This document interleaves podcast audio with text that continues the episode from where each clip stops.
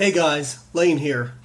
Well, you all know how much I love variety in my diet. I can't stand eating the same bland food every single day.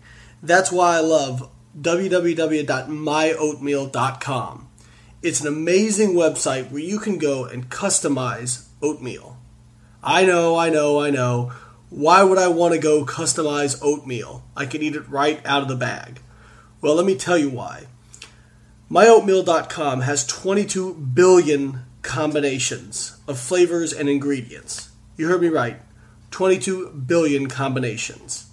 Whether you're picking out a pre made blend or making your own customized blend, they have all kinds of flavors.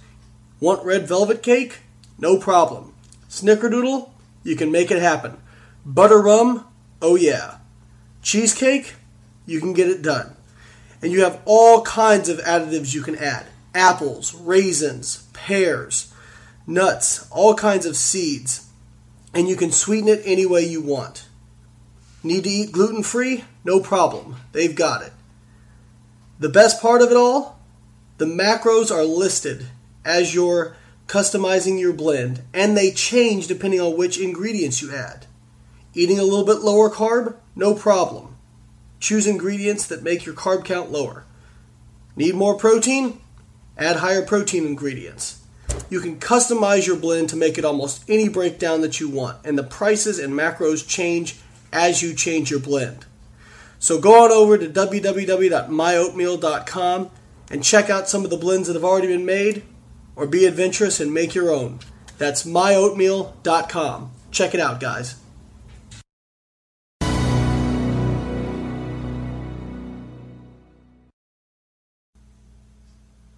Hey guys, many of you out there know I spend a lot of time bagging on bad coaches. And certainly there's more than enough of those to go around. But a lot of times people ask me who I do recommend. Well, one person we can recommend wholeheartedly is Paul Revelli of Pro Physique. Paul has received more referrals from me over the last two years than any other coach, and with good reason. Paul is competent, professional, caring, and carries himself with a lot of integrity. If you hire Paul, you're going to be getting the very best at a great value. Paul is also one of my closest personal friends, and I can say with absolute certainty I feel 100% comfortable with referring my closest friends and family to him because I've done that. Paul Revelli of Prophysique.com. Check him out, guys.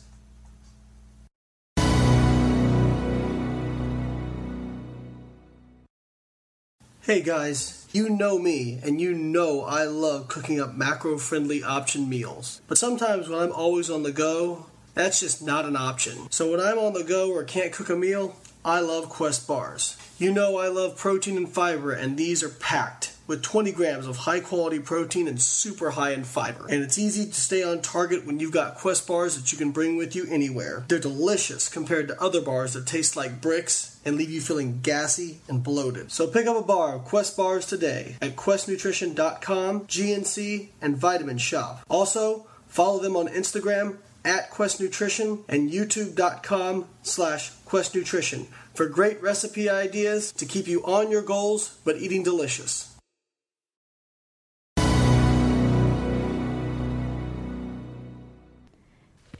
Hey guys, welcome back to the next episode of Physique Science Radio. This is Sohee Lee with Dr. Layne Norton, and we're here today with Dr. Joe. I want to make sure I'm saying this right. Klemczewski, is that right? Uh, Klemzeski. Klemzeski. Okay, close enough. Absolutely. How, how are you doing? I'm great. you know what's funny? You know what's funny?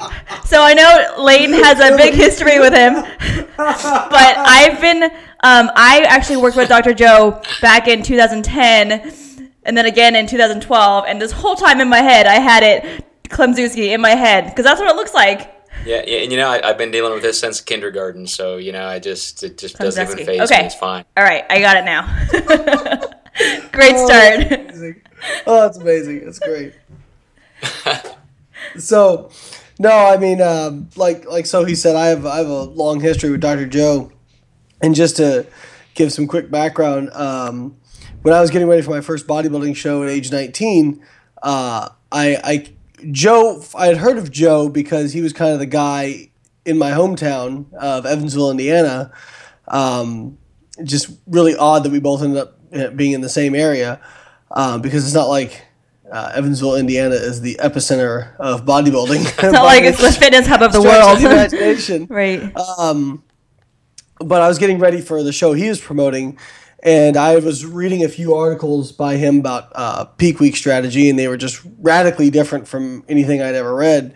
And uh, so I was, I was of course, uh, if anybody knows my personality, um, I was inundating him with questions uh, about things, and uh, you know, not not trying to do it, uh, not trying to be disrespectful, but just was overstepping my bounds essentially in terms of uh, numbers of questions I was answering. And finally, he said, "Hey, listen, why don't you hire me, and I'll help you get ready for this show." And and I did that. And um, uh, I remember the first time I was going to meet Joe. Uh, was the, it was like three weeks out from the show, and it was the most nervous I think I've ever been in my bodybuilding career because I was like, "Well, this guy's going to tell me if I'm worth a shit or not," and uh, and uh, so met Joe and remember being there uh, uh, while he's like explaining everything to me, and I'm thinking this guy coaches bodybuilding for a living, mm-hmm. and I just kind of blurted out, "I want to do what you do," and uh, so you know that was kind of my first inception of uh, of coaching was Joe, and uh, through the years has been very supportive to me, and uh, I would say you know been almost kind of a mentor into the the coaching industry. So.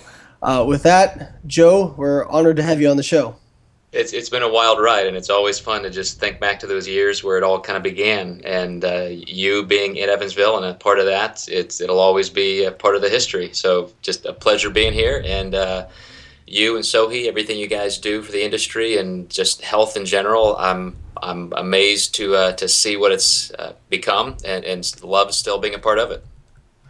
Yeah, what was your what was your original thoughts when I when I blurted that out in your office? Because you've told this story before. But you know, I mean, it, it does happen kind of often, especially now that every time somebody competes in one show, they think they're a, a prep coach, and, right. and, and there there there are literally people who hire them. I mean, I I have clients that come through us. They do one show. They might only be 19 or 20 years old, and, and pretty soon they have half of their gym hiring them to do the same thing. So you know, back then it, it really wasn't even a thing. It wasn't an industry. When I started doing it, I didn't consider it an industry. I was just kind of creating this little side gig out of necessity. Uh, once uh, I was writing for Natural Bodybuilding and Fitness. I mean, this goes back, gosh, 16, 17, 18 years ago.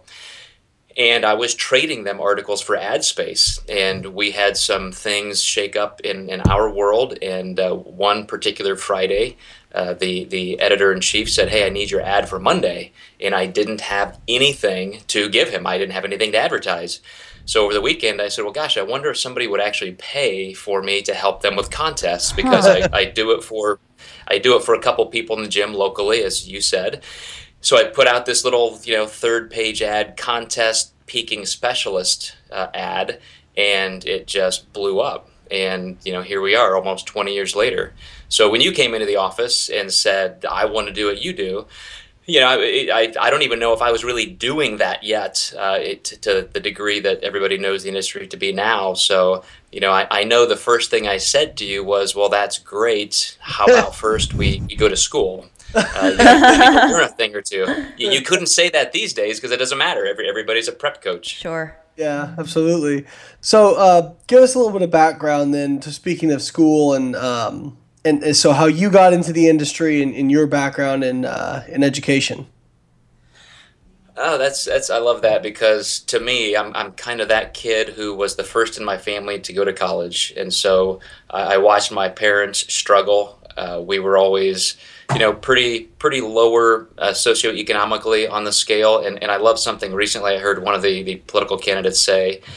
Uh, where he mentioned, yeah, it's a great season for that. A lot of sound bites but he said, you know what? I, I just hated being poor. I, I said to myself, when I grow up, there's one thing I'm not going to be, and that's poor. And I thought, you know, that's kind of where I started. I, I wanted something more than I experienced in my childhood. Great family, parents stayed together forever, but you know they were they were poor, and I wanted something different. And I thought education was the way to get where I wanted to go. So I uh, I they couldn't afford it. I didn't know anything about financial aid at the time, and so when I was 17 years old, I went in the Air Force to to kind of be under the the guise of the GI Bill. My dad kind of led me down that path. So went in the Air Force, started going to school, and started gaining some confidence because here I was at 17 and 18 years old in, in these college classrooms with all kinds of military personnel of all ages, and I loved it. I started getting you know great grades, straight A's, and I really found out I can do this. And so after a couple years, this goes back into the 80s, they were doing some budget cutbacks and they offered some early out programs. And at that time, I thought, okay, now I needed the military to get me into school. Now the military is getting in the way of school. So I decided mm. to take an early out and I just did what it took to get it done. There, there were times I worked five jobs at a time to stay in school. I was working third shift, going to school during the day. I was taking classes stacked up for 12 hours at a time, Tuesdays and Thursdays, just so I could work all weekend. I was cleaning parking lots in the middle of downtown Indianapolis at three in the morning. I did anything I had to do to get through school.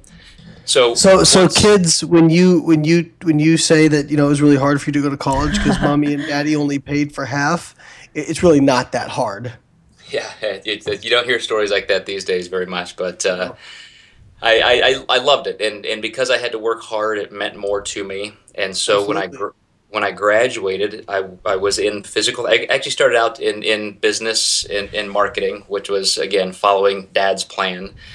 And by the time I got a couple years in, I was actually probably in my third year of school. I decided, you know, this just doesn't make my wheels spin. I'm I'm just not thrilled about this. So I, I went to uh, some friends and some counselors, and, and the, the, the greatest thing at the time back then, because exercise science really wasn't there yet and so forth, was physical therapy. So I, I went to uh, went through all that process and became an orthopedic physical therapist and just loved it. Thought this is what I'm going to really? do the rest of my huh. life. Had no idea. Yes, and and still to this day, especially with my training, physical therapy and that whole you know functional medicine background is just key to, to everything I, I do in the gym. But I was then kind of head over heels in love with bodybuilding. I started training when I was 12. Uh, I have, I mean, I had the goal when I was 12 years old. I'm going to be a pro bodybuilder someday. I'm, I'm reading mm-hmm. Muscle and Fitness magazines. I'm looking at Lee Haney and Dorian Yates and all those guys and so I just kept going to school. I was addicted. I was on a roll, and so I just I started working on a master's, just thinking I'm going to do some some nutrition stuff. I need to I need to learn more. It, again, just for bodybuilding. That's how kind of naive I was. I was willing to spend all that time going to school just for my hobby, and then a master's to into a doctorate, and then you know I know that, all, I know that feeling. yeah. So so all of a sudden I'm 27, 28 years old. I have a, a doctorate in nutrition and I'm, and wow, I'm a pro bodybuilder awesome. and I'm doing it just for fun. I'm still a physical therapist, but now I have all of this stuff and I'm like, wow, this seems way cooler. I, I, I want to do something in that area. So, so we started looking around. My wife and I, by then, had a couple young kids, and we ended up uh, knowing a person in Evansville, Indiana, and this again is now the early 90s mid 90s personal training didn't even exist then. That's how young this field is. Jeez. So I had a friend in Evansville who was a personal trainer. And I was like, what does that mean? You you just like help people work out and you get paid for it? And and that's just how the industry was at the time. And so I bought the small gym in Evansville that he worked in because he was actually trying to sell it for the owner.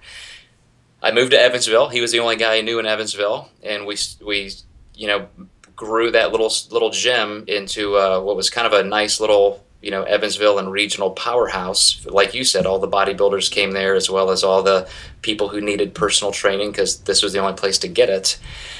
And uh, and that's where it all started. And that's where I met you. Was uh, right there uh, in downtown Evansville, Indiana. It's crazy. So that was that was um, the first chapter in my education, and then it, you know there there are a couple more, but uh, yeah, I was going to say what what are, what are you currently doing now, There's Joe? So much more that you do now. Well, well, once I once I started writing because I I I loved just marketing um, content in a, in a way that was educational. So the first thing I ever started writing was just a simple little newsletter for our gym members Then I started creating notes and packets of information for clients because we started nutrition programming. And I had so much that I wanted to organize. I thought I just need to put this in a book form. So I self published a little book, knowing that this was not going to be anything except that, just for my clients. But then I thought, okay, I'm going to do another edition of this, and, and it's going to be amazing. I'm going to do it right. And so uh, at that time, I was working with a client who was a medical doctor, and he said, Wow, I would love to help you with that. And I thought, well, a medical doctor co author could do some good things.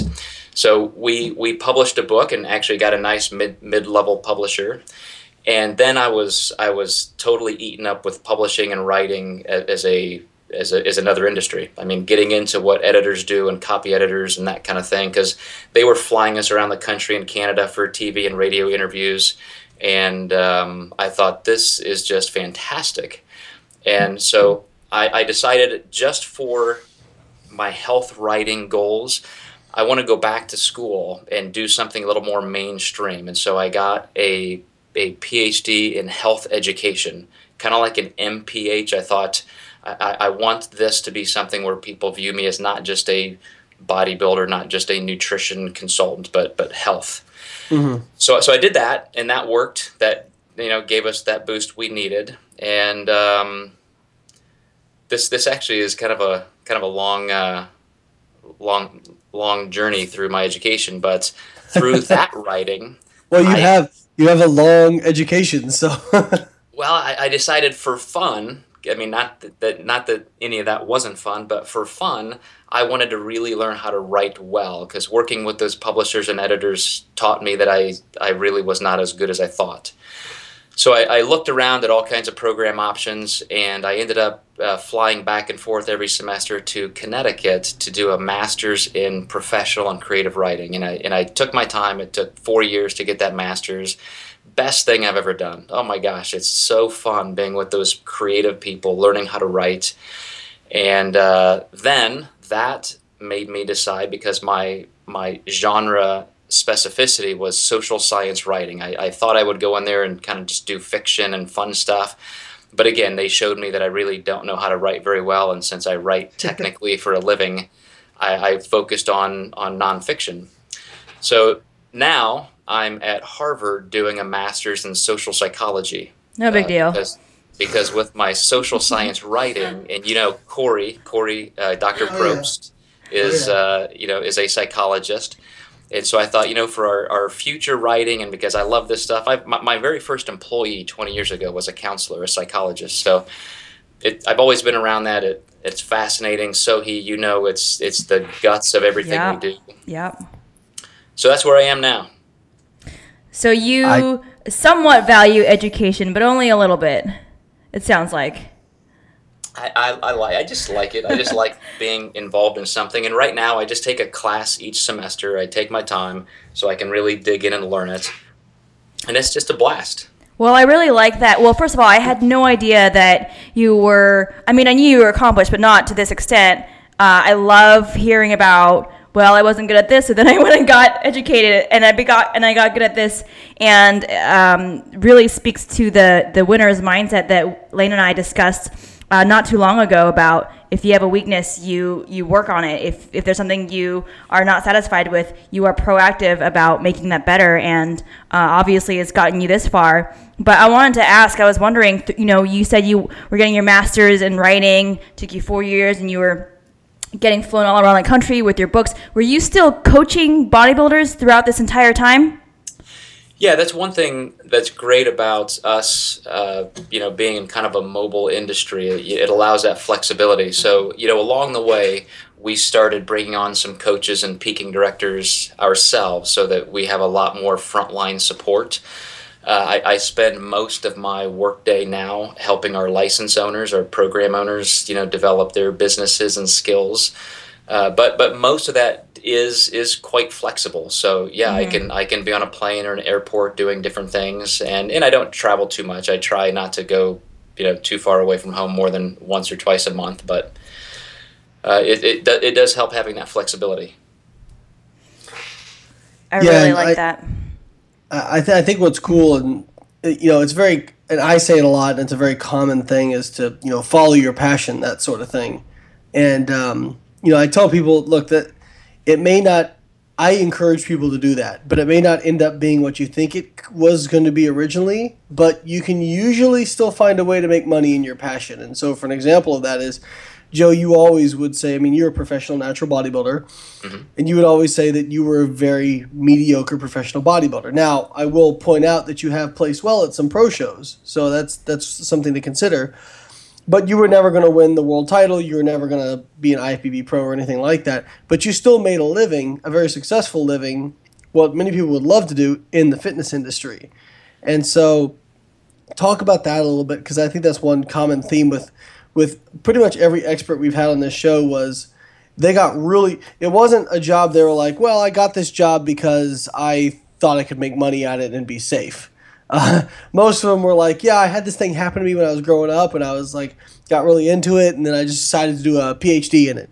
And so i always felt like um, i mean you just know from how many questions i asked you but you can imagine my poor professors in undergraduate school when I would take biochemistry, I was holding the biochemistry professor after class for 15 minutes, quizzing him, you know, because I was so I was so fired up about it, and so um, those classes weren't. It wasn't like a bunch of work for me, just because it was stuff I, I wanted to learn, you know.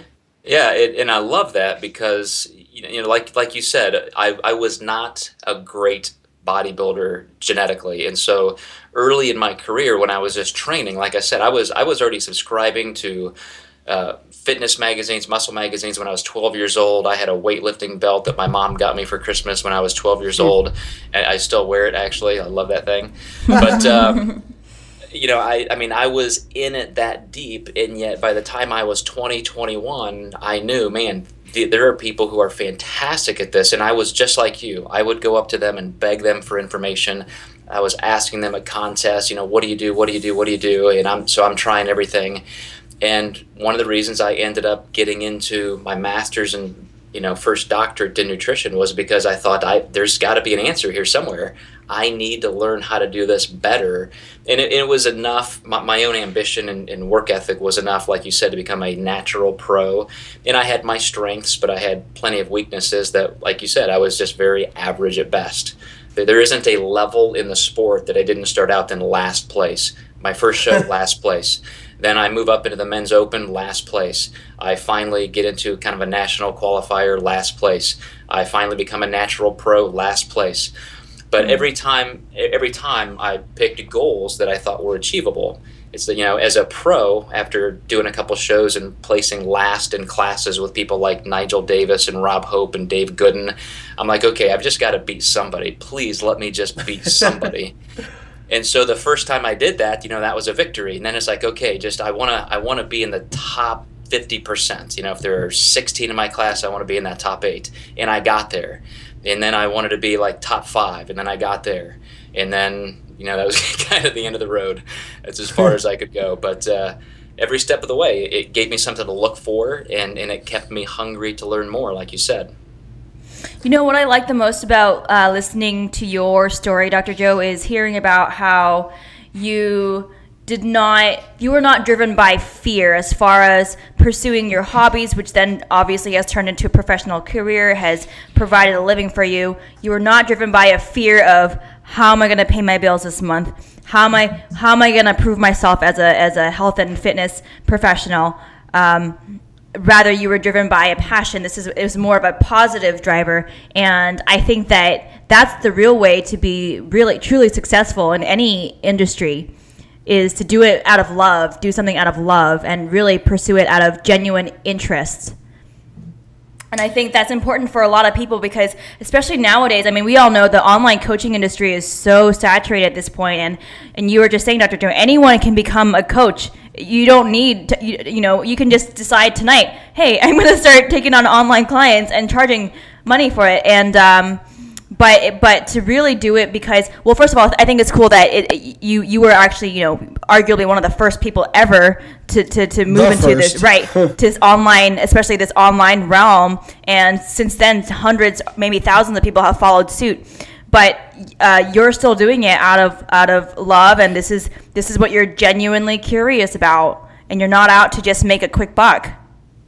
Yeah, I, I, still have clients like like even though we have peaking directors and coaches now within our, our diet doc system, uh, I, I, have clients that have been with me for more than 10 years still and uh, there are just people i'm not going to let go. I'm not going to you know say hey i can't work with you anymore. And anytime there's some kind of a personal connection like like my own personal physician his son here locally is doing a bodybuilding show so here's the next layne norton story. And so i'm like yeah sure i'll, I'll work with you. I mean wow. I, I just have that heart for young young people to, to do things healthy and right. And so uh, I, am always going to be like that because I'm I'm I love the industry. Even at 46 years old and no longer competing, I'm training just as hard. I, my, my my hands and feet are still in uh, the industry, and my my head is there. So I, I do think what you said, Sohee is mm-hmm. is, is perfect, and it, and it cuts both ways. Since anybody can be a coach, even though it's quasi illegal and immoral. Right, right. Um, yes. You know, that, that makes it so anybody can get involved and so you know god bless america but for people for people who really want to do it as a profession i mean the, t- the time is probably over it, it's it's one of those industries where uh, you know when when Texas Instruments brought out the first calculator and you had to spend hundred dollars for something that can just add and subtract, now you can get those free anywhere. You right. know it's going to be very difficult to make money as a bodybuilding prep coach unless you have other avenues to your business. You know, what else are you doing? You know, do you have some retail interest? Do you have a brick and mortar where you're doing some personal training or general population nutrition work? You got to have something else, in my opinion, or you're just not going to make a living doing it. Well, I think one of the things that somebody asked me about this, getting into coaching, and uh, I said, listen, you, you, there's good and there's bad things. Like when I got into it, I, I had to deal with the, the what I was trying to overcome was people would say, "Well, can you really coach me over the internet?" Right? People mm-hmm. didn't didn't believe that I could do it, and then I showed over the years that I you know I could do it, and then other people showed they could do it too. Um, now there's so many people. I said, "Listen, you're not going to have a problem getting to con- you don't you don't have to." You don't have to make that argument anymore. People buy their groceries online. There's not an aversion. They meet their spouses online, uh, myself included. Uh, that is true. And so there, there is no there is no aversion to um, to doing something online. The problem becomes just how many people you're dealing with, right? Um. What's going to make you different? And so I, I don't I don't think I would stop short of saying I don't think you can make a living. I think that you're going to have to prove that you are different, right? And I think one of the reasons I was successful, yes, I was I was, you know, after you, one of the first people who did it on a large scale. But also, you know, I have a PhD. I'm an mm-hmm. accomplished I'm an accomplished athlete myself. Um, mm-hmm. I've proven that I can not only that that I have the scientific background, but that I can apply it. And so, like all those things, because when people, and this is probably gets to the core of when when I said that to when I said I wanted to be a coach to you, and your first thought was, yeah, right. um, is the same thing as I told people. Listen, you you've got to you've got to you you've got to have. It's going to be for you to do it well. It's going to take a lot of work. It can be done. Yep. It's going to take a lot of work because you need to find a way to set yourself apart. Um, because, like you said, it's it's so saturated. So, um, yeah, Very I think, true. And, and and people. Uh, actually, somebody asked me on Twitter, like, what should, what what certification should I get to be a coach? And I said, well, do you actually care about being good or you do you just care about getting a certification because you want to have that certification and there's nothing wrong with getting a certification but that certification is only as good as the knowledge it imparts to you while you're getting it okay mm-hmm. so if you want to get a cscs or an nsca that's great but if you just memorize stuff so you can take the test and then forget it it's worthless you know mm-hmm. um, it'll get a few clients through the door but won't keep them so and to be fair, college degrees are the same way. I mean, I know so many people who they can't tell you one thing they learned in college, like literally not even one thing. And first off, my, my first thought is, wow, if I was your parents, I'd be pissed. Uh, they paid for it. Um, and if, if you paid for it, I'd be really pissed at yourself, you know? Yeah. Uh, so, you know, really trying to actually, if you want to be good at it, like take classes, learn stuff get an education. Um, you know, the research still, we have this whole thought process in the United States. I don't want to get too political, although you know where, where I lie. Um, that you know, college is kind of a waste of money now. that it's a waste of money. And the reason people, in my opinion, think it's a waste of money is because they go in for things they're not interested in. They get a degree that they don't even use, and they get degrees that are quote unquote in safe jobs that become oversaturated. Like, look at computer science. Like, a computer science degree it, it, it like means basically nothing. I don't want to go that far because I know that there's some people who do get jobs, but like it, like in the early 2000s, the computer science industry was so saturated with people who got computer science because that was the safe degree to get, you know. Mm-hmm. So I think those people get bitter and say, "Well, college isn't worth anything." The research still shows that you make a significantly higher income over the course of your life if you get a college degree, and the literally the best investment that you can make, not even in the stock market or anything, the best investment you can make is in your own education. So, um, You know what, Layne? That reminds me of uh, our our fellow friend Paul Revelli, and I think he's the one of the best examples of this. At age what what uh, what was he? He was in the IT IT tech industry for a while, and then in his mid I think I want to say mid thirties, he switched over to becoming um, uh, online coaching. Uh, was, Yep. So he was first one of your clients, became really good friends with you, and now he's currently pursuing going back to school to get his bachelor's in exercise science at USF. Is it? Yes, that's correct. But and I'm I- so glad you brought him up Yeah. he's one of our sponsors. Yes, he is. He's a great guy. just like, oh yeah, he's a great guy, and but that's the thing is, yeah, but that I mean that's the thing. Like he he he told me he's like, I know he's and he's already making good money at it, but he's like, I want to really be good at it, you know, and so that's the way to do it if you really want to be good at it is to get an education. So You know, here, Uh, here's one of the things that I always advise people, and I just did this uh, last week. I was in Connecticut uh, teaching in our workshops, and you know where I got my MFA in professional writing. I, I go back at the beginning of every semester for our residency weeks, and, and we do some workshops and teaching and meet the new students. And there was a particular girl who was just there, kind of kind of seeing if she liked the program, and she said, "I'm either going to do my MFA in in professional writing or I'm going to get my MPH and here's my background. And I said without hesitation, even though the director of our program is going to hate me for this, go for the MPH uh, because something like writing is you don't there's not a job for that. If you want to be an engineer get a degree in engineering. If you want to be a nurse get a degree in nursing. But if you're going to spend money on especially your first college degree do it in something that has some kind of a long-term solid base and future and then you can do other things you like you can expand and I and I say the same thing, Layne, to what to your remarks about coaching. You know, not everybody's just going to say, "Okay, I'm I'm a coach or a nutrition consultant or a trainer," and you're going to have you know a hundred thousand dollar a year income. It's something you can segue into, but I would spend my time making sure I have some kind of a solid foundation first before I take too many entrepreneurial risks. That's a that's a great point. Actually, I I don't know if you know this or not, but I originally wanted to be a marine scientist. Was my original Yes. interest, and uh, I went to I wanted to do shark biology specifically. I loved sharks, and I met with a guy who was uh, one of the preeminent researchers in the world on great white sharks. So he actually took the time to meet with me. Um, it was at Florida Institute of Technology, and he said, "Listen, I'm I'm not I am not trying to dissuade you from going after this." However, I want you to understand what it is getting into it. I make very little money, um, which he's like, it's fine. I love my job. I love my job. I wouldn't trade it for anything. My job is about one of a dozen jobs in the world. Okay. Wow. He said, I think you should go do your degree in biology first.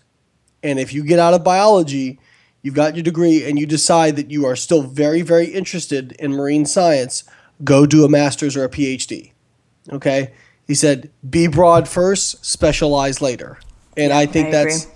I actually thought that was great. I, I didn't end up doing that. I did a biochemistry undergrad and then a, a nutrition degree, but I really feel that actually helped me in graduate school. I felt like I was uh, uh, ahead of other people, especially in the coursework, because of my broad background, because I had that that basic understanding. You know, you don't want to you can't get to the tip of the iceberg without building the you know the base first. And that, Can, can, that- can, I, can I can I tell you why I I, I, I want to tell you my favorite Layne story. Oh Oh, we're all listening. Uh, we gotta go commercial break. Uh, this this is Hold up, hold up. Layne's story. It's my own perceptions of Layne's career because I've watched you since you were 19, and I've I've been able to be a part of that in different capacities. And and here's something that that amazed me on on, on two different points. Uh, when Layne was, you know, finishing his bachelor's degree, and then he was getting ready to go to Illinois and so forth, the, the coaching industry was was kind of rolling at that point. I mean, I, I had been doing it for several years. There were a lot of people around, and and I asked Layne because Layne was all over the internet, always on forums and so forth. And I said, you know, wh- why aren't you doing this yet? What a, what a great way to be able to make money while you're in school. And Layne said, I don't think I'm good enough yet. I, I only have a bachelor's degree in nutrition and biochemistry. I need to wait until I get further in school. I, I'm just, I I don't think it would be ethical. So n- number one, that was amazing, and you know, kudos to you for that, Layne. I mean, that that's the kind of ethic you've you've continued to to you know weave into your career. The second thing is talk about actual work ethic and vision. When Layne did start uh, his coaching career, Facebook had just gotten off the ground. I mean, everybody at that point would be scrambling around to these individual private forums. And when Facebook hit and Layne was already all over bodybuilding.com and so forth, I mean, there was nobody who could outpost Layne. He was Nope. like he, he was like his own country. Every time there was somebody asking a question, it's like this command center in Florida was beeping and, and Layne was awakened from a deep sleep and he's up answering these posts. You know, like I just envisioned these computer monitors all over his bedroom or something. And, and and that's the work it took for you to build what you have today. And so I, I don't know how many people even understand uh, how much work you were willing to do for people for free and just kind of advancing the industry, advancing science, and the fact that you weren't even willing to ask to be paid for that until you felt you were responsible enough. Um, and, and, and you hit some great timing. I mean, you hit that tech bubble where, where social media really kicked in. And that, that to me was just an amazing convergence of all the right things happening. Yeah, I mean, you know, part of it was was definitely a little bit luck on my part in terms of when I was born and you know Same when here. I kind of put into it. Because yeah, if, if we were born 50 years earlier, we don't have a job, you know, at least not this. Um, and so, but yeah, I mean, that's part of it. When people ask me like, "Well, how do I do what you do?" I'm saying, "We got to understand like." I, I, I can go back and estimate based on how many emails I'd usually answer a day and, and, and so forth.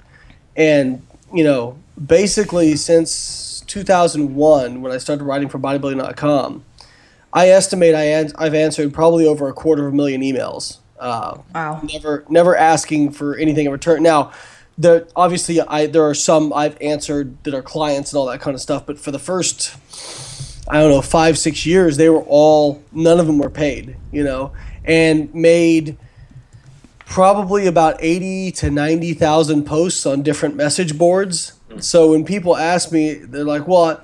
Like I actually have this happen a lot. Um, I don't know if you know if you ever noticed this, Joe, or, or seen this, but there are some people who will get like when I got started getting really popular in natural bodybuilding. Some natural bodybuilders actually got, mm, for lack of a better term, I guess, jealous because yeah. they would look at me and they would say, "Well, this guy hasn't won any, you know, pro shows, and my physique's better than him. Why is he getting all this attention?" And I, I wanted to be like, "Well, yeah, but like."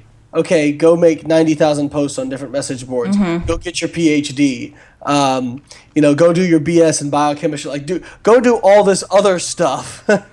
and, Right, and then, right. you know, yeah, you'll probably will, will be more popular than me. You know, but it was it was a convergence of all that work I put in. It wasn't just one thing.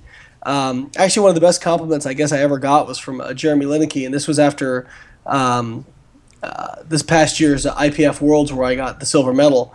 Uh, he said, "You know, I don't know of anybody who is respected at the highest level of of whatever they do in three different things." He's like, "Think about it. You know, you're in powerlifting, in natural bodybuilding, and in academics. You are respected by the top people in those fields." And I was like, "Huh, I never really thought about that, but that's pretty cool." Um, but yeah, I think you know, being doing it ethically and, and like you said, because because it's what I wanted to do, and I always knew that if I was good enough, there would be opportunity to make money.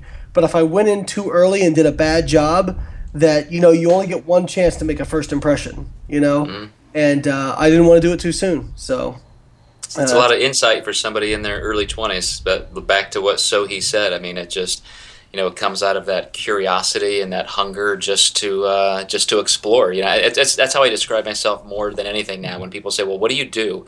E- even my mom at Christmas, when she found out I, I'm like I'm, I'm in Harvard now and doing a, a degree in social psychology, my my mother looked at me and said, "What are you gonna do?" and like like she's trying to still figure out who this son is. Like, where did you come from?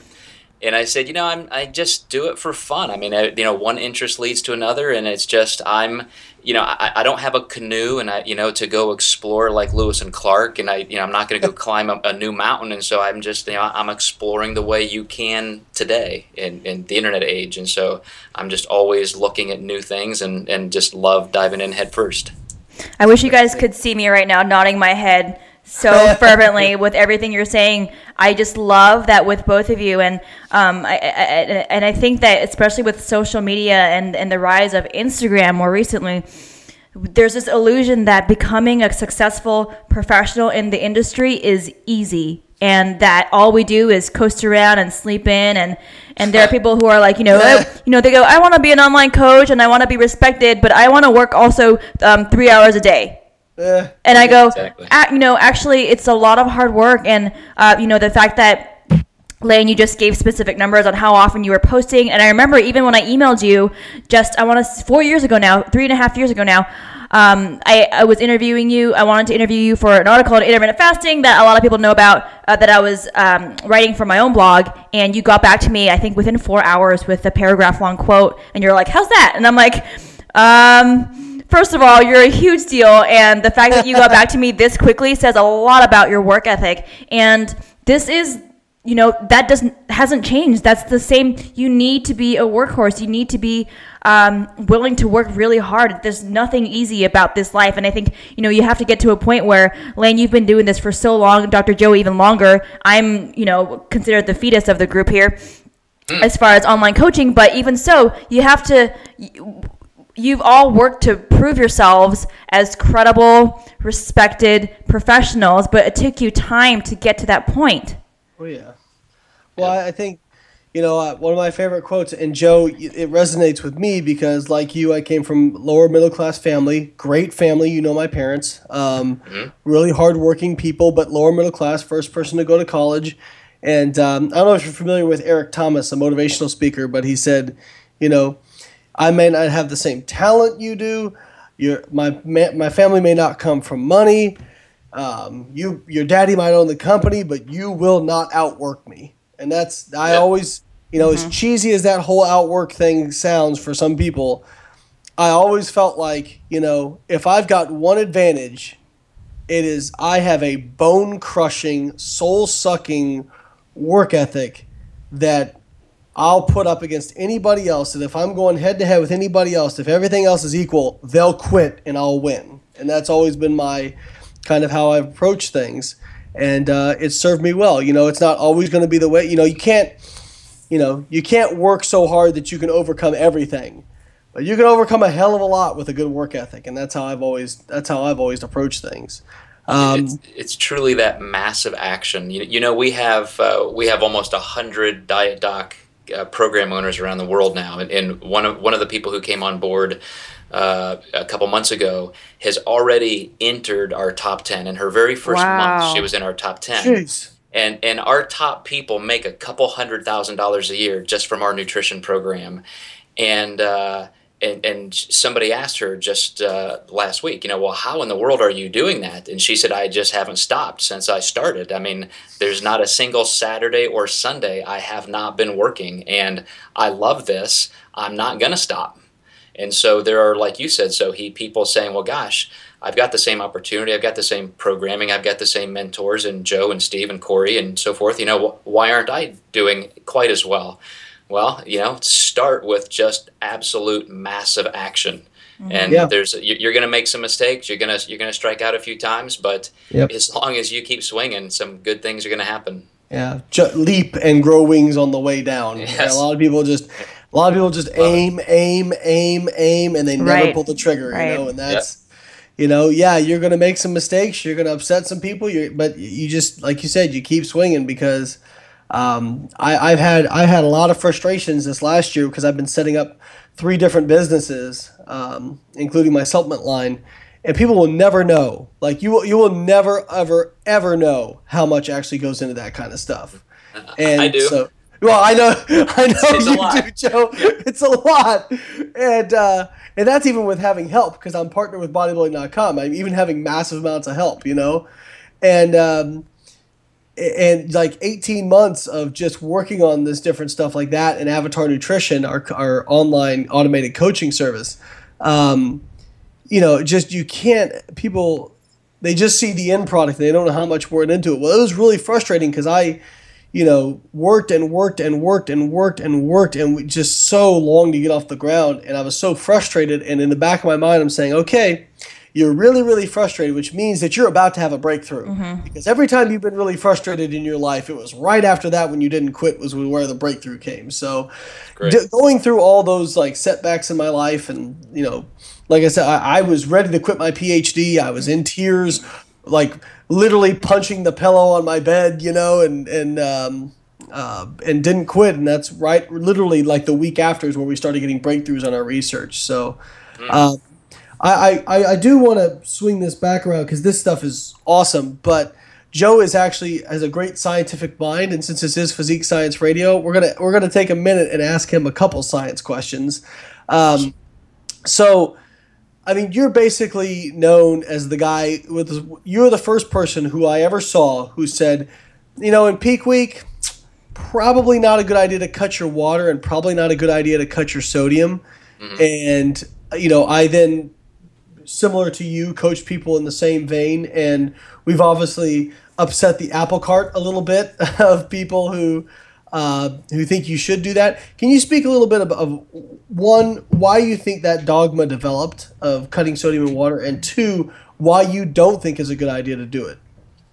Yeah, I mean the, the the way it happened, and I I would probably only go back personally as early as kind of the 50s and 60s in that era where you saw uh, people like Steve Reeves and you know even Arnold coming up, and and it just it seems obvious. I mean, you know, as soon as you go eat a large pizza and drink a pitcher of beer, you get very watery. And you know, you have days you wake up, you look really tight, days you look watery, and and of course, a lot of that interstitial fluid is water, but there's also some body fat. I mean, lipids get thrown around in and out of you know uh, adipose cells very quickly, and so a lot of times, people, what people think is water is actually fat. Some of it is you know glucose, you know, attracting water uh, in and out of the cell, but so, you know, for somebody to say, obviously, I want to look, quote, dry or tight, it, it would seem to uh, make sense that that's water. But just like they thought a few hundred years ago we were going to, you know, sail off the end of the earth before we knew it was round. It's just like that's that that was an observation without any scientific backing.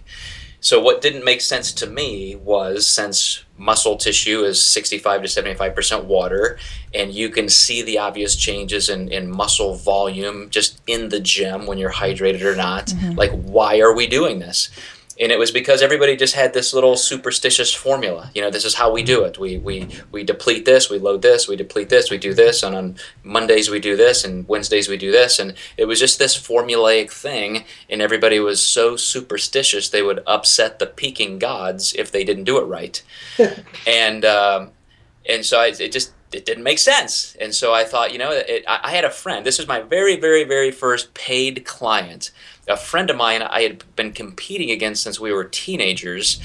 And I saw him compete at a show, and I said, "Man, you just looked awful. Like I've seen you. You, you, you've, you've crushed me so many times."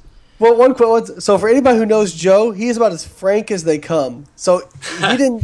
that's not like him like saying that he said it in a nice way, but he said no. That's probably exactly how he said it.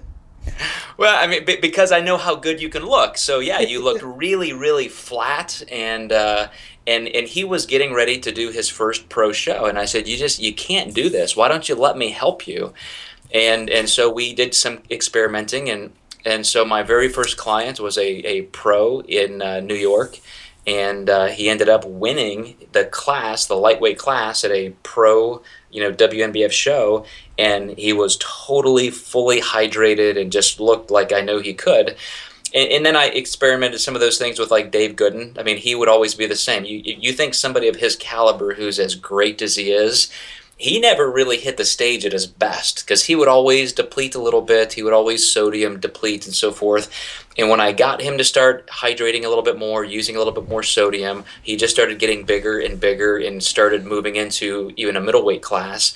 It had nothing to do with him gaining size. He was just peaking better.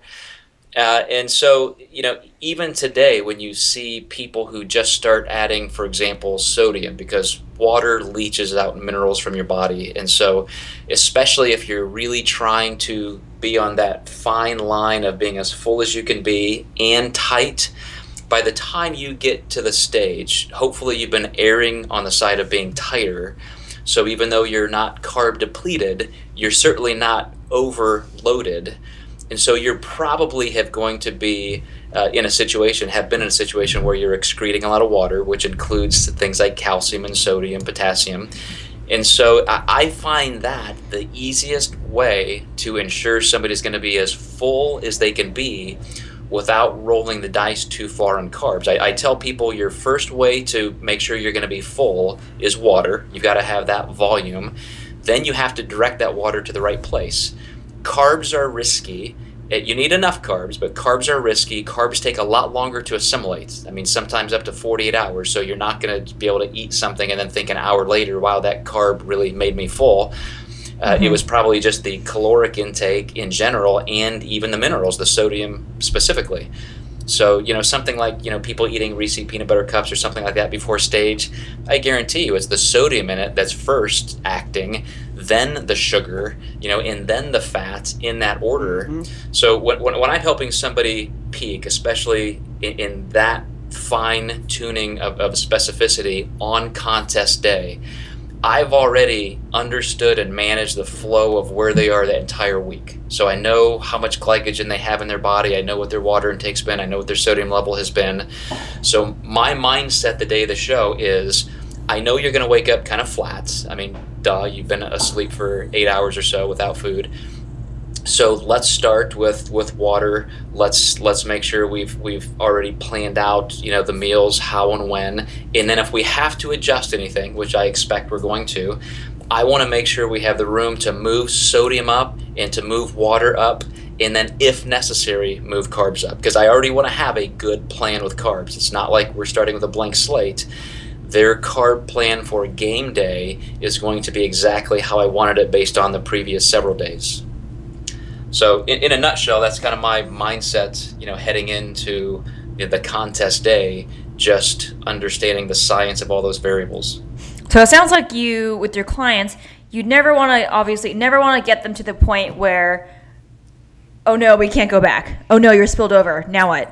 So, right. you rather um, err on the side of caution and push where you need to yeah, that's that's sheer death to your stage appearance if you overcarb. I mean, I mean, there are people who are ectomorphs with just a super fast metabolism that can metabolize and assimilate carbs quickly, and that's not going to be a problem for you know them. But for most people, it's you can you can definitely cross that line, and then it's going to be tough to go back. That's a great point, I, I think the other thing too is, um, you know, a lot of people they they try to connect the dots. You know, and when you're talking about a single person, you're talking about correlation, right? So I did this and I saw this, right? Yep. And a lot of times, what you'll see is people carbing up. They end up carbing up way more than they need to, um, because the they'll they'll deplete water, they'll deplete sodium, they do all the stuff we tell them not to do, and then they'll go out afterwards and they'll have a big cheat meal, and they look amazing afterwards, mm-hmm. way better than they looked on stage, and they go, oh I just didn't carb up enough. Yes. And and the reality is like, no, dude, you were eating like 500 grams of carbs a day for the last two days. You finally you you went out to eat. You stopped caring. You drank sodium and ate you ate you ate sodium and drank water, and that's what caused that that response. Yes. And when you woke up the next, probably I would say 24 hour when you were 24 hours later, you probably looked terrible because of all that water that come out. And um, that's why. I I tell my clients actually a lot, Joe, you probably get this too, is they look pretty. I don't want to say bad, but they look noticeably spilled over the day after a show. Mhm. And I actually had a client email me, and they said, you know, I don't understand. They were actually kind of like annoyed. They're like, all these people are posting pictures on their Instagram about how great they look the day after the show, and you know, I'm I look like really kind of spilled over. And I said, well, would you have preferred to look like this on show day? like, what is what you, you know? Peaking implies that there is a valley as well. You know, like so to establish homeostasis, your body is going to go back through those swings. You just want to hopefully catch that swing to where your peak is when you're stepping on stage and not when you're off stage. Well, and here's you know you bring up two things that I think are really crucial. One is correlation. I mean, every every time this goes back Yes. to you know mm-hmm. fifty thousand years ago when we say, oh, you know the the winds are blowing hard, God must be mad at me, and you know we, we, we create all these these correlations that just don't exist if you don't know the science. That that's that's the valid point of. Of working with somebody that understands physiology, that no, it wasn't this, it was probably this, or you know what, there are a dozen variables who knows? We need more data. We need to, we need to see this happen more than once just to make some kind of a conclusive remark. But uh, you know the other thing layne is i'm finding more than ever and this is you know it, it takes some of the uh, the mystique and and uh, what people would think is magic out of it. But the, the fewer changes you have to make where you're creating some of those peaks and valleys I, I start clients at the beginning of the week and and my goal of course is to never go through a harsh depletion phase but if we can keep building food intake even if we have to stay stable for a while but then build toward the end if i'm pushing them up toward that limit uh, then then it's a lot easier to manage the contest day. You know, instead of having these little swings of ups and downs with people of slower metabolic capacity, absolutely it's more difficult because I can have any kind of a normal meal and I I look spilled over for a while as my body's assimilating it. Yes. But uh, I, I- I do find that just really trying to build forward, like Sohee said. I mean, once you've crossed that line, it's you're you're screwed. But if you can uh, if you can keep inching your way forward through peak week, your body's less uh, insulin sensitive, and you know exactly what you have to do. I either just have to slow down a little bit, or I need to step on the gas a little bit. But it's not throwing all the balls up in the air and hoping you catch the right one. That's right. And that's I tell people, you know, proper peaking starts, you know, it actually starts weeks out. It doesn't start the, the week of. But also, you know, I I'm like you. I actually tend to like to put a little bit more carbs in a little bit earlier in the week, uh, and see what happens. See how, how does that person spill over, or can they tolerate more, that sort of thing. Because now, if you're if you're spilled over, you've got days to fix it. If you're too flat, you've got days to fix it. Whereas if you're loading, you know, Thursday and Friday, if you're spilled over on Saturday, you, you got hours to fix a problem, and you, it's just not going to happen. Like you're going to have to do something drastic, and it's it's not going to work. That Yeah, makes a the- lot of sense. And the, the only time you can really rectify, you know, that kind of a of a of an overspill is like you said with with some days depending on your metabolism. It, it's it's like the client you, you mentioned earlier, who after the show or something and says, "Oh my gosh, look how great I look now," and and that happens. You see somebody who goes out and has a huge meal, and all of a sudden they're sending you pictures of their forearm veins and saying, "Why didn't I look like this on stage?" And my response is, well, I'll tell you what. In an hour, take a picture of your ass in your trunks and send me that, and see if, if that's the kind of gamble you want to take, because you know you're you're going to have that cyclical homeostatic adjustment, as you said, Layne. And it's uh, you know I don't want to say I'm conservative, but I start the week being conservative, and we build until we find those lines that we don't want to cross, and then we we hold on. I mean, we just we go in there, and on that day, that's where the fine tuning really comes into play. Because hopefully, we're at a point where you're just that close. I agree. And uh, so one more one more science question, uh, and then we'll let you plug some stuff. Um, so you were actually I'm kind of known. Sohee and I are actually known as the "if it fits your macros" type people. Um, but you, so the "if it fits your macros" movement actually started with you, and it started over peas. Would you mind telling? Over Would you mind? peas. Yes. Would you mind telling that story, Joe? Because I think you know what I'm talking about. Well, yeah. So, so remember, I said there was one personal trainer in Evansville, Indiana, when I moved here, mm-hmm. and he happened to be the guy who was helping me with with my own shows. I I was doing all this stuff myself, and somebody said, "Hey, you should really talk to this guy. He's he's he knows this stuff. He can help you." So he had his Flex magazine system. I mean, he had been out in California with people like Chris Aceto, and, and he had developed his own little exchange system. So eat this many units of protein and this many units of carbs, and they were just basically his own exchange list. And so I had my list of foods, and you know me, I'm a rebel. I'm just gonna, I'm just gonna buck the system every chance I get. uh, I'm an explorer. I want to know why. So uh, I, you know, I, I, just I'm getting sick of green beans. What else can I eat? Can I have some peas? I, for some reason, I like peas. He said, no, you can't have peas. And I said, well, why can't I have peas? Because it's not on the list. Why isn't it on the list? Just stop it. Just don't eat peas. Quit asking me questions. And uh, and so I, I kind of figured out you know what was behind his system and i don't even think he knew but I'm, I'm looking at how many ounces and grams of everything is in there and i'm like why don't you just use the kind of universal language of nutrition? Why aren't we just like here's what these nutrition fact panels say.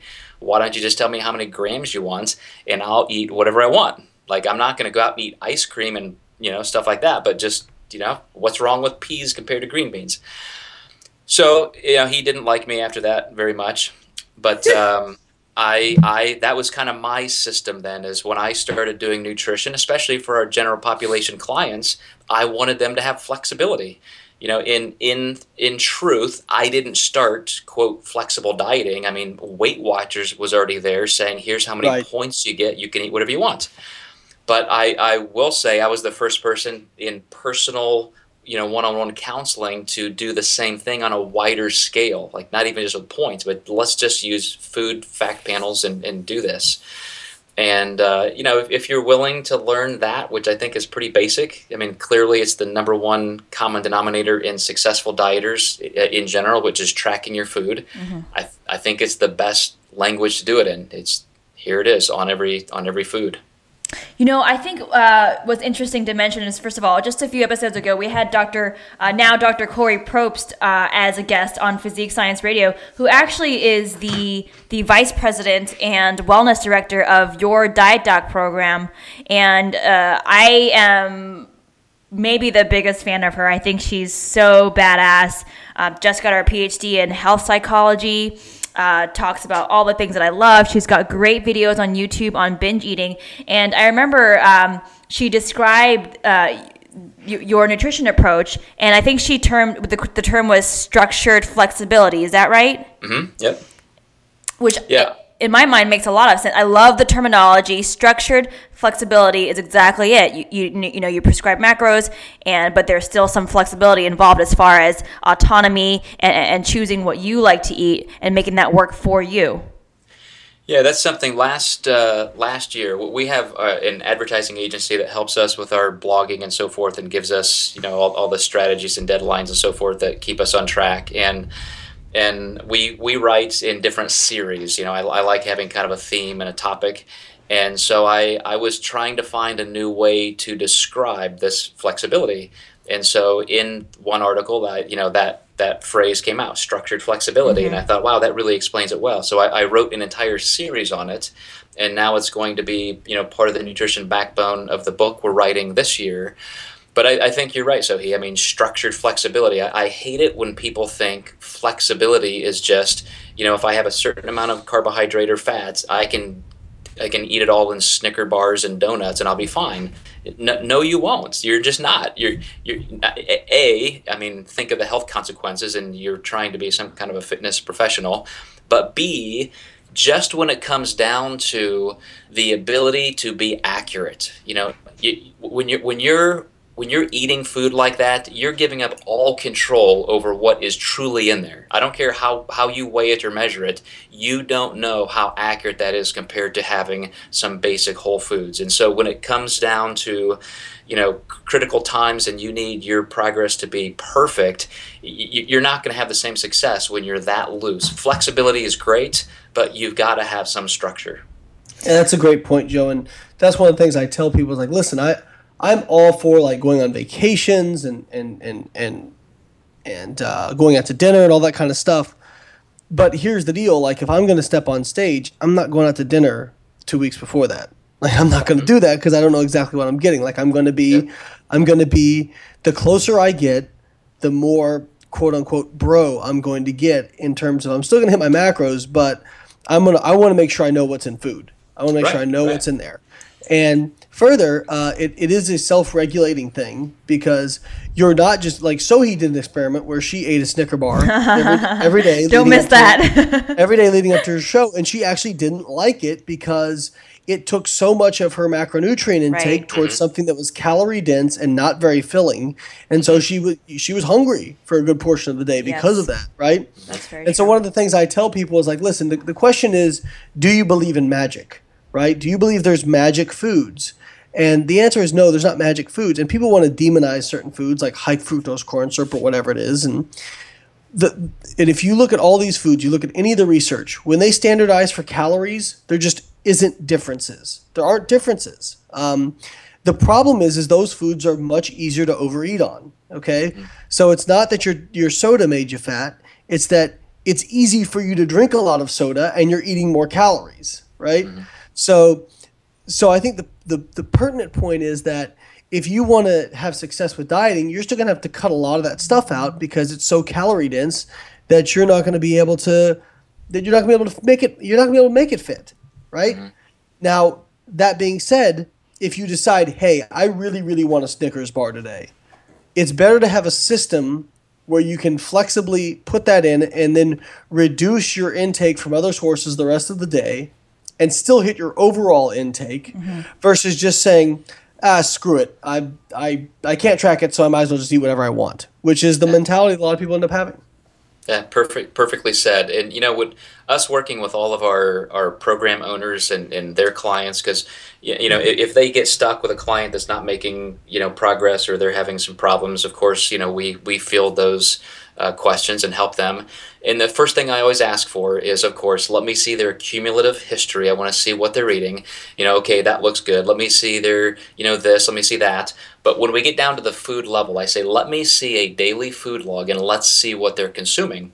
And mm-hmm. you know, that they're typically that somebody who's having problems losing, they have a lot of exotic, weird foods. These, you know, zero carb noodles, low carb bread, this, mm-hmm. that. And, and as soon as we get rid of some of that stuff, they start losing. Period. It just it works every time. And so, I, I mean, of course, there are times you have to adjust their macronutrients and you have to discuss even meal formatting and spacing. But when somebody's doing almost everything right, it always comes down to the, the food sources. And we, we, we do this every time without fail. If somebody says, you know, they're, they're just still not losing, I will say, well, let's, let's do an experiment would you be willing to eat the exact same foods every day? Like I will make a meal plan. It may not have any of the foods you normally eat, but I'm going to make a food plan. Would you eat it for one week? And every time they start losing like crazy. And I'm not I don't have like you said Layne magic foods. I'm mm-hmm. just giving them something basic and reproducible that that eliminates as much chance for error as possible. Well, I think I think one of the points to make there is I think we trust that's what's on our food labels, what's in our food. Um, but some of these low carb foods or or calorie free foods or whatever it is, they that that when they're actually tested, I mean, I know some of these foods have been tested and show they have twice the calories that they claim, and so you know it's it's one of those things that yes, I mean there are some good low calorie foods, but if you are having trouble, if you're struggling, you know, um, then maybe you try cutting some of those out and, and replacing them with normal whole foods that you eat. You know, like for example, you're not going to be able to take a sweet potato and say, well, it, it's not it's not going to drastically have less carbs or more carbs. We, the, the USDA website listed. I mean, you, you kind of know what's in there, right? Now there may be v- so small variances, and so I, I, I totally agree with that. And one of the things I do is if I'm going to eat something like that, I make sure I'm eating it in the off season as well. So at least if it's more calories, if it is more calories, I'm consistently consuming it. And so Yes. when I start dieting, let's say it's 200 more calories than I think it is. Well, then I've been eating 200 more calories. Yes. So just cutting it out. So it's when people start dieting, what happens is they go from eating a lot of foods that aren't very uh, high volume to now they add in all the low calorie foods. right? And that's why they get in trouble. I think another thing to be said is too a lot of these low calorie foods are really really high in fiber, and people get qu- quite frankly backed up, and so um, you know they they they they may you know you had you said you had a client who was eating like a like a bag of broccoli every single day or I think it was something like that. Like every meal. Wow. And you were like, okay, stop doing that. and then they lost like four pounds or something insane. Yeah, and e- everything you said is exactly right, and, and that's why I, I like writing about structured flexibility. The, the the whole pendulum has swung so far toward flexibility that people don't understand that yes, we all want maximum flexibility, but it still has to be within the bounds of your goals. And you know, to be honest, we all get into habits, and we're going to to cycle down into a certain type of meal pattern and certain foods. So you know, I, I mean, I have a current client right now who just s- seems uh, that it's her job to fit as many bad foods in her day as possible. And I'm like, I, I don't even think you would eat this way if somebody, you know, if you weren't dieting. But just because you're dieting now, you're just trying to eat as much bad food as you can, just so you can wear the badge of flexibility. Like, Yeah. th- that's that's not going to help you. You know, Yeah, it's it's And just not. um, you know, actually, what that reminds me of, Dr. Joe. So back uh, last year, after Dr. Corey was on our podcast, we I ordered the book Fifty Days to Your Best Life, which you know you you and uh, and Corey co-authored. 50 Days to Your Best Life. And in that book, you see what I did there? I plugged your book. Zing. it's a great you. book. And um, so one of the things that I read in there, and I thought about it, and I was like, that makes so much sense. So not only from a health standpoint, should you maybe not eat so much packaged processed junk food but also just from a tracking accuracy standpoint the more packaged junk food you tend to eat the more inaccurate and this is just goes just goes along with what we were just talking about the more inaccurate your intake tends to be because how weirdly convenient is it that that cookie has exactly 100 calories. Wow, really? really? What are the ch- Oh, wow, Pop Tart 200 or was it Yeah. 220? That's weirdly convenient for me. And, and, you know, Splenda packet has technically has 4 calories per gram, but they I get I think due to um, some whatever regulations they have, they're allowed to list it as 0 calories. If but it's under five calories, they can list it right at zero. so so think about how often that happens with all these different uh, treats and foods that are out there they all round and if you're all rounding at some point um, you're rounding and you're rounding and you become increasingly inaccurate with you know the more junk food you fit into your day so there's just that especially so as you get deeper and deeper into dieting and and especially if you're trying to prep for a show that's something to really think about And that's why I love what Layne just said about you know standard deviation. You know, Yeah. I mean, the, the secret is the the deep dark secret is none of this is horribly perfectly accurate because we just don't know. I mean, you just you know some of those foods and the processing of foods, uh, your own weighing and measuring and all that. But uh, but as long as you're as close as you can be and you're consistent. Whatever mechanism you have for accuracy is going to be also that consistent. Right, which is what we always say. Consistency is always the most important aspect of of uh, of uh, fat loss success. Absolutely. Well, Joe, it's been a, a pleasure to have you on. Would you mind uh, plugging some stuff? You know, we know about the diet doc and, and whatnot. Uh, any books, and uh, if you want to say some more stuff about the diet doc, and I'm sure you've got some stuff going on that I don't even know about. So take, Yeah, take two um, minutes and plug away. Sure. I mean, the, first thing and the, the biggest thing that we spend our time doing now as a company is helping other people develop their entrepreneurial vision. And so, uh, under the Diet Doc LLC, our company, we, we license our curriculum and our systems. And so, you'll see almost 100 Diet Doc owners around the world. And no matter what uh, vein of industry they're in, they could be a personal trainer working in somebody else's gym. They could have their own gym. They could be a chiropractor. They could they could be doing something else full time, but they just want to kind of break into this industry. We go through a, a, an unbelievably dense amount of training that just never stops. You know, from you know entire day corporate training when you just get launched to our annual conference, our weekly teleconference calls, monthly newsletters, all the forums. That I mean, we have staff dedicated just to those license owners. And I love seeing people be able to do what you and I have done with our careers. We want to make those dreams come true for people who want to own their own health and fitness business.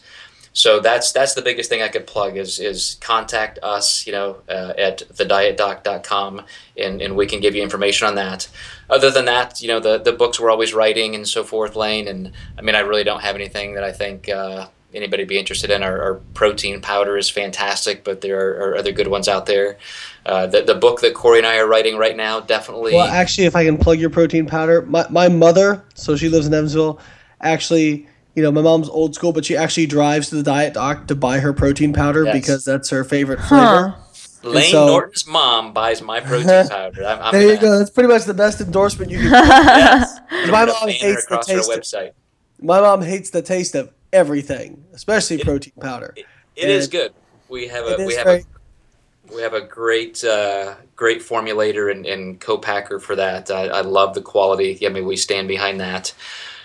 But uh, our next book is is going to be out uh, probably at the end of this year, and it really does focus on mindset and, and things like that. Uh, we're we're gonna we're gonna have some interesting new ways of looking at the nutrition and so forth. But everything we write currently is for our license owners and, and creating the curriculum and the resources they need to, to help their clients succeed. But um, it's it's always a pleasure talking to you guys, Sohee and Layne uh, you know, we, we keep up with what you guys are doing, and I'm I'm going to be out there with Luke and Corey to uh, to your camp in in uh, Tampa this summer. So I appreciate you guys inviting me back to that. Uh, just just love love hanging out with you guys and seeing what you do.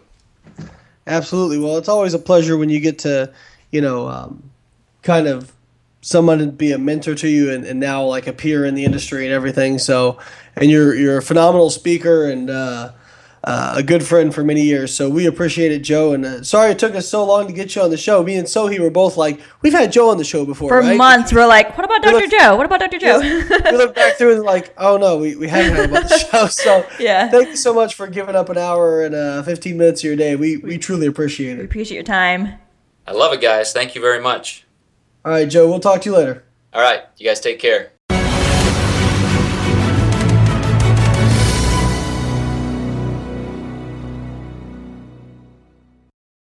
Hey guys, one of the things that's always on my mind is how can I give back to the industry that has done so much for me? That's why we formed the BioLayne Foundation. The BioLayne Foundation is a philanthropic initiative to raise money for grad school level research that is going to contribute to the fitness industry. And 100% of all your donations will be paid out to students. If you'd like to donate, you can go to biolayne.com, click on the About tab, and click on BioLayne Foundation, and you can put your donation in through there. Or if you're a student and you'd like to apply for a grant, go to biolayne.com, click the About tab, BioLayne Foundation, and you can find the applications online there. Thank you guys so much, and I'm looking forward to all the great research that comes from these donations.